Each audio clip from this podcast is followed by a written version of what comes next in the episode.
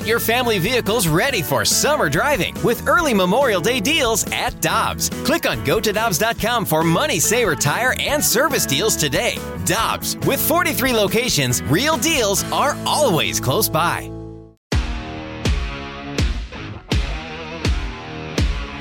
Welcome back to Karraker and Smallman here on 101 ESPN, 819 in the morning. That time check brought to you by Clarkson Jewelers, an officially licensed Rolex jeweler. I'm Michelle Smallman. Dan McLaughlin is in for Randy Karraker today. And let's head to the Brown and Crouppen Celebrity Line and welcome in our friend, 101 ESPN Blues analyst. You hear him on the Blues play-by-play here on 101 ESPN. Joey Vitale. Joey, what's going on? How you doing today? Hey, Michelle, doing doing wonderful. Wow, you know, Randy's a tough a tough guy to fill in for, but if there's one guy that's up for the challenge, you guys found him, Danny Mac. How you doing, buddy? Joey, I got to tell you, check is in the mail, and I appreciate our new relationship as you as my agent, and uh, I think it's going to be fruitful going forward. Thank you very much. There we go, off to a great start. Let's continue it. Uh, and uh, no, I'm ho- having a good morning, having a good morning here. About to get a little workout in, and and boy, I tell you what, we were just we were just mentioning with Scott, the producer there, watching all kinds of sports last night. It, it felt a little little normal again, so that was that was fun to see. Joey, but I got to ask you: Is forty percent a cut for an agent? Is that is that the norm going these days? You know, I was I think my agent was at three percent. Oh, okay. Uh, that was Alain Roy, the Frenchie here in St. Louis, local guy, represents a lot of hockey players. Uh, I hung in tough with him at three percent. I was a tough negotiator, so you got Al Roy. I didn't know Al was your guy. Alain Roy, I was one of his first guys. We sat out at Chesterfield. There was an IHOP off Boone's Crossing. I think it's still there. Yeah, and he he met me when I was 14 years old. He sat down with me, he met me at IHOP with my parents, and he said, you know, he basically gave me the spiel. There was no there was no hockey players in St. Louis, and uh, so I had no idea what I was getting into. I didn't even know what an agent did. I was heading to college, so technically he was my advisor. And I, all I remember is my dad was at breakfast, and my dad runs a concrete company in town, VJ, and he was on his phone the entire time, constantly stepping away from the table, extremely rude. But for an Italian guy like my dad, there's nothing more important than pouring concrete. So that's how my first sit down with Alain Roy went, and he was patient enough to get through that. So I knew I knew at that point he's probably my guy. Awesome. I, I love Al. He's a good dude. I love that story, Joey. I love that. Well, speaking of deals, the Blues made a signing yesterday. They re-signed Jacob De La Rose. That deal's going to pay him about 700k for the 2021 season. What was your reaction to that news? Think it was a great signing. It's a good depth signing. You're going to need guys like that. Uh, to, I believe that's going to be the league minimum for next year. Um, I, I love players like that because that's that's how I made my career year after year, just kind of scraping from the bottom. But you know, these teams need players like this, especially when you're up against a cap, which looks like the Blues will be again. And it's a terrific opportunity for Jacob De La Rose. You know, I remember when my time in, in Pittsburgh there and and Jason Botterill pretty much told guys like Jacob De La Rose, guys making league minimum, you know, it does up being up against the cap when this all kind of got implemented there in 13. Um, teams need desperately players like this. So it's a tre- tremendous opportunity for Jacob to kind of go in there and do what he does. And we saw great hockey from him in the playoffs there. And I'll be the first one to say I wasn't necessarily a Jacob De La Rose fan heading into the bubble. Uh, part of me, and I feel bad saying this, was I forgot that we actually had him on the roster because so much time was off. And then we got to Edmonton. I'm like, oh my God, there's Jacob De Rose, right? He gets in the games there. Craig Berube used him a lot on faceoffs in the D zone, especially. He was killing penalties. He got a great opportunity. Um, so for me, I believe what he did specifically in that bubble on a consistent night in, night out basis when other players weren't doing all that well uh, is what earned him that contract. So it's a great contract for him, and I'm looking forward to seeing him around next year. Hey, Joey, do you think that if we start the season, whenever that may be, that the players would be at all receptive to begin the year in a bubble? Or do you think after what they've been through, they say, nah, we're, we're not going to do this. We got to start the season at our home cities and figure this thing out? Well, I'm, I'm never going to say they would never do that because uh, at some point uh, you always have to make a compromise, right? Um, so if if it's going to be a situation where you dig into their wallets or the owners are going to be digging into their wallets more and more and more, at some point you have to just say, you know, guys, we just got to play. But I really hope, Dan, I really hope it doesn't come to that. And I think it's going to take a long time before they come to that uh, understanding where the players are going to be okay coming into the bubble. And I only say that because of I'm looking at uh, the Dallas Stars and the Vegas Golden Knights who are still there right now. The you know the Islanders, Tampa Bay Lightning, they're still there. I feel like the Blues lost like eight months ago, right? But that was it, it was so it was so recently, but it just seems like time is just standing still up there in this bubble. And I know there was a very hard sacrifice for a lot of these players. I mean, you look at the videos of the players coming home, seeing their kids, seeing the dogs. I mean, it was it was a tremendous sacrifice being away from them, being stuck in this kind of concrete jungle of a hotel and a and a ice rink up there up there in Edmonton. They weren't allowed to do all that much. Uh, some stuff was kind of promised that got kind of pulled back from the league just from a safety standpoint. So you understand it, and the players understand it. But this was difficult. I mean, this is a, a quality of life thing we're talking about here. These players love the sport. They love making money playing the sport, and it's all really great. But when you start pulling away their quality of life like these bubbles have done, um, for a month, two months, okay, but you can't expect these players to be doing this thing um, starting next season. And, and quite frankly, hockey to me will not survive in a bubble anyway because you know the hockey is different than the NFL and baseball so much of the re- re- excuse me, uh, revenue is generated through people coming into the building. It's ticket sales, it's, it's concessions, it's buying jerseys from the, the gift shop. I mean, that's that's where hockey makes its money. So for hockey to be back, um, it's got to be done responsibly, of course, but they need people in those buildings. And Gary Bettman is going to try to get an 82 game uh, season next year. But if it comes down to it, 65 70, if you start in February, so be it but people have got to be in those in those buildings for hockey to really um, keep their head above water moving forward. Joey, speaking of money, we of course have to ask you about Alex Pietrangelo. What do you think about the timeline here? As more time passes, do you get a little more nervous that this deal might not get worked out and that Petro might be fielding other offers or considering other things, or do you think this is something that could stretch well beyond the next few months and that fans here in St. Louis shouldn't worry about that? You know, I, I don't believe it's going to happen anytime soon. I think it's going to come down, you know, to the very, very end. And I think because Alex, uh, Alex and his group know that they know that they hold the cards, they know they have the leverage, and Doug Armstrong um, can be stubborn at times in a positive way. Where I think that the, this thing is going to go down to the eleventh hour. There, um, you you look at you got to look a lot of personnel. Uh, look at Alex Pietrangelo's group. You know, he's with Newport Agency.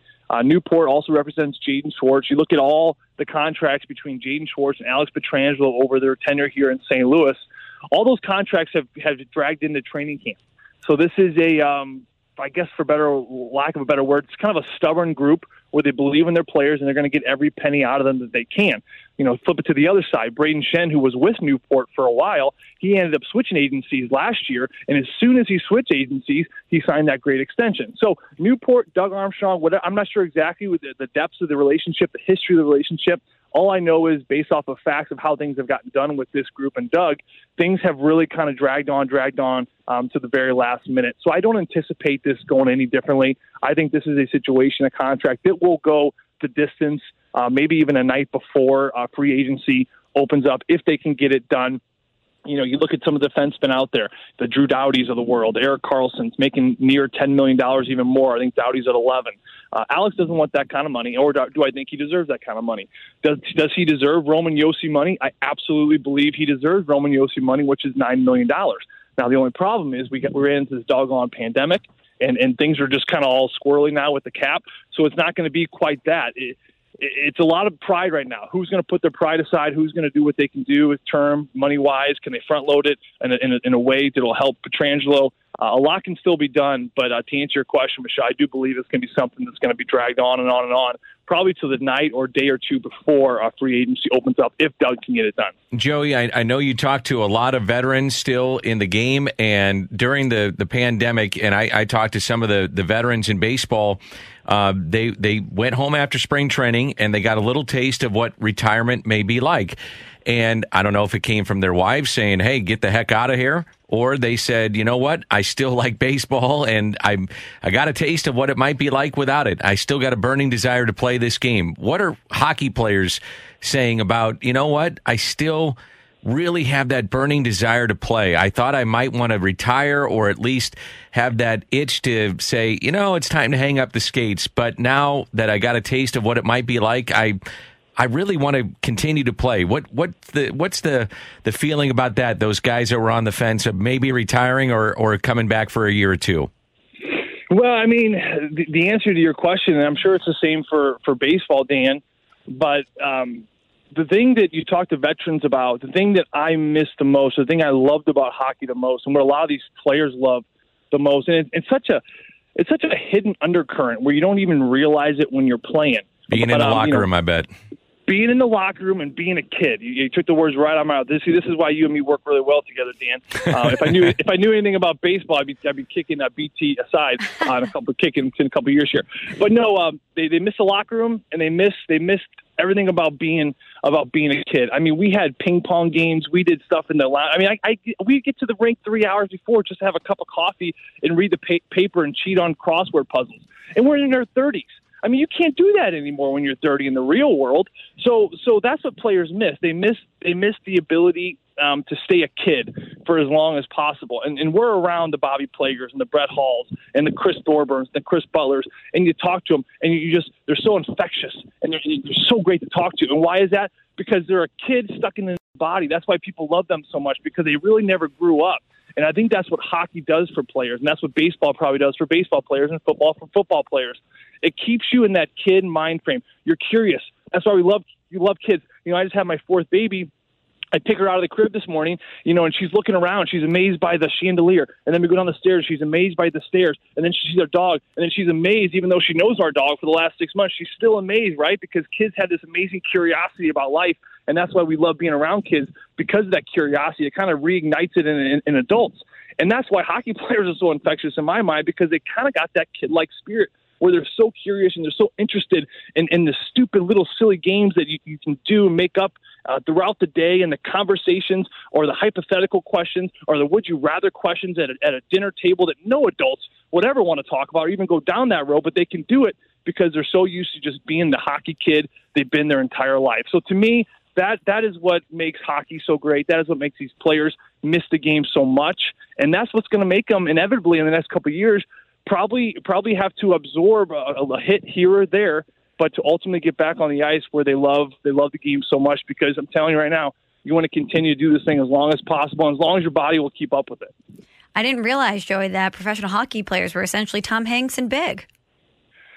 You, you know what? It's a really good movie reference. You know, you know, we were my kids and I. We were actually. I'm getting them on a Tom Hanks uh, run right now, Michelle. It's a really nice. good point. Big, big is crazy good. We just finished Forrest Gump. I've had to fast forward through a couple parts there where Jenny, you know, yeah. Jenny went through that really tough phase. You know, mm-hmm. and, and, listen, I, I didn't grow up in the '70s. Uh, I think Dan, you, you you may miss the '70s too, but you know, I, I can only assume with Vietnam and everything. I mean, Jenny Jenny had a rough go, but at the same time, you know, made some bad decisions. Kids need to learn that too. But my kid's just a little too young for that right now, so we're just going to move on. I did have exciting news though this morning, Joey, as it pertains to my. I have three dogs, and I I did uh, find my three legged dog. So that was exciting news for us this morning in our family. He he was lost. I, I, just want to let you know that you were talking about your dog. Well, I we our family found our three legged dog, so that was exciting. Congrats, Dan if if you have a three legged dog that got lost and you recovered it, I mean, to me, that is just that's a survivor. That's just a survivor. Oh, he's right a there. scrapper. I'm telling you, man. This guy, man, he's got. I, I, got a cat too, but this guy's got nine lives. So it's amazing. If I ever, if I'm ever in a fight in an alley, I'm calling you to bring your dog with me because he sounds like a survivor. He's, he's like unbelievable, Joey. He's unbelievable. It's, what did you name him, by the way? You had to give him a solid name. Junior. So my son, right. my son found him. Uh, he was in a trash can. He was he was all just bones. He was he was probably two days away from dying, and found him. He was left abandoned. He had been hit by a car, and my son brought him in and said, "We got to take him home." And so we brought him home, and um, he was a little puppy. And so I'm giving you the whole story. I, I, I want to try to make you cry, even at the Jenny part in um, Forrest Gump here. And uh, and so we brought him home and we nursed him back to care. And his his poor leg had to be amputated, but the the vet said he won't even know the difference. He said it, will be fine. He'll be fine. And he's the uh, he's the fastest of my three uh, dogs, and he's got three legs. Uh, there you go, because he probably is overcompensating. You know, that's Correct. like my dad too. My my grandpa, he grew up in Sicily. He he grew up with nothing, and he people always ask, you know, you were so poor. He goes, we never knew we were poor, and that's like little Junior. Junior yeah. probably doesn't even realize he has three legs. But you know, that's a solid name for a scrapper Because I don't know if you ever watched those movies, The Problem Child. You ever see those movies, oh, yeah. Problem Child? Yeah. Junior, wasn't that wasn't that the kid's name? He was a scrapper. He was a total scrapper. Yeah, this guy, yeah. and he, he really, uh, and a couple of nights ago, he brought in a bunny to us too for uh, sacrifice. So that was oh. really nice too. Oh, okay. He, he, he cares. Um, and, and, you know what? I feel bad saying this too, but nothing gets me makes me laugh in a positive way. I don't want to make I don't want to make people sound bad here, but whenever you have a dog that's missing two legs and they got them on those wheelchairs where the front two legs are going, and the back two legs are on that wheelchair. Uh-huh. I mean, I, I I laugh every time but it, it's a good laugh. Like I'm so happy they're alive and happy and running, and and they have no idea that they're carrying around this like ten pound wheelchair behind them, and that's what's getting them around. Joey, you're a beauty. I got to tell Yeah. you, you, you look at the positive of life, and that's what I try to do too. That's right. They're thriving, Joey. I love that perspective. Yes. Hey man, this this is this is the highlight of my week, Dan. You will learn that. Me, Randy, Michelle, we just we hot stove it for 20 minutes. I, I sometimes feel I sometimes feel like I'm not on the air, and that can that can trip me up, and that's when HR calls me. But it's all good. Got to be careful, baby. Got to be careful. I, I You guys bet have a wonderful weekend. the check's in the mail, 40%. I'm happy to, to make that check. have a good one, you two. Thanks, You Joey. too. You're the best. That's Joey Vitale, our blues analyst here on 101 ESPN. And coming up next, it's another Danny Mac Uh-oh. edition of the fight. He is 3 0 this week. How tough are these? What, what do you got? Undefeated. They're pretty tough. really? Yeah. All right. I'd be ready. All right, I'm he's, out. he's heading to the hallway. The fight is next here on 101 ESPN.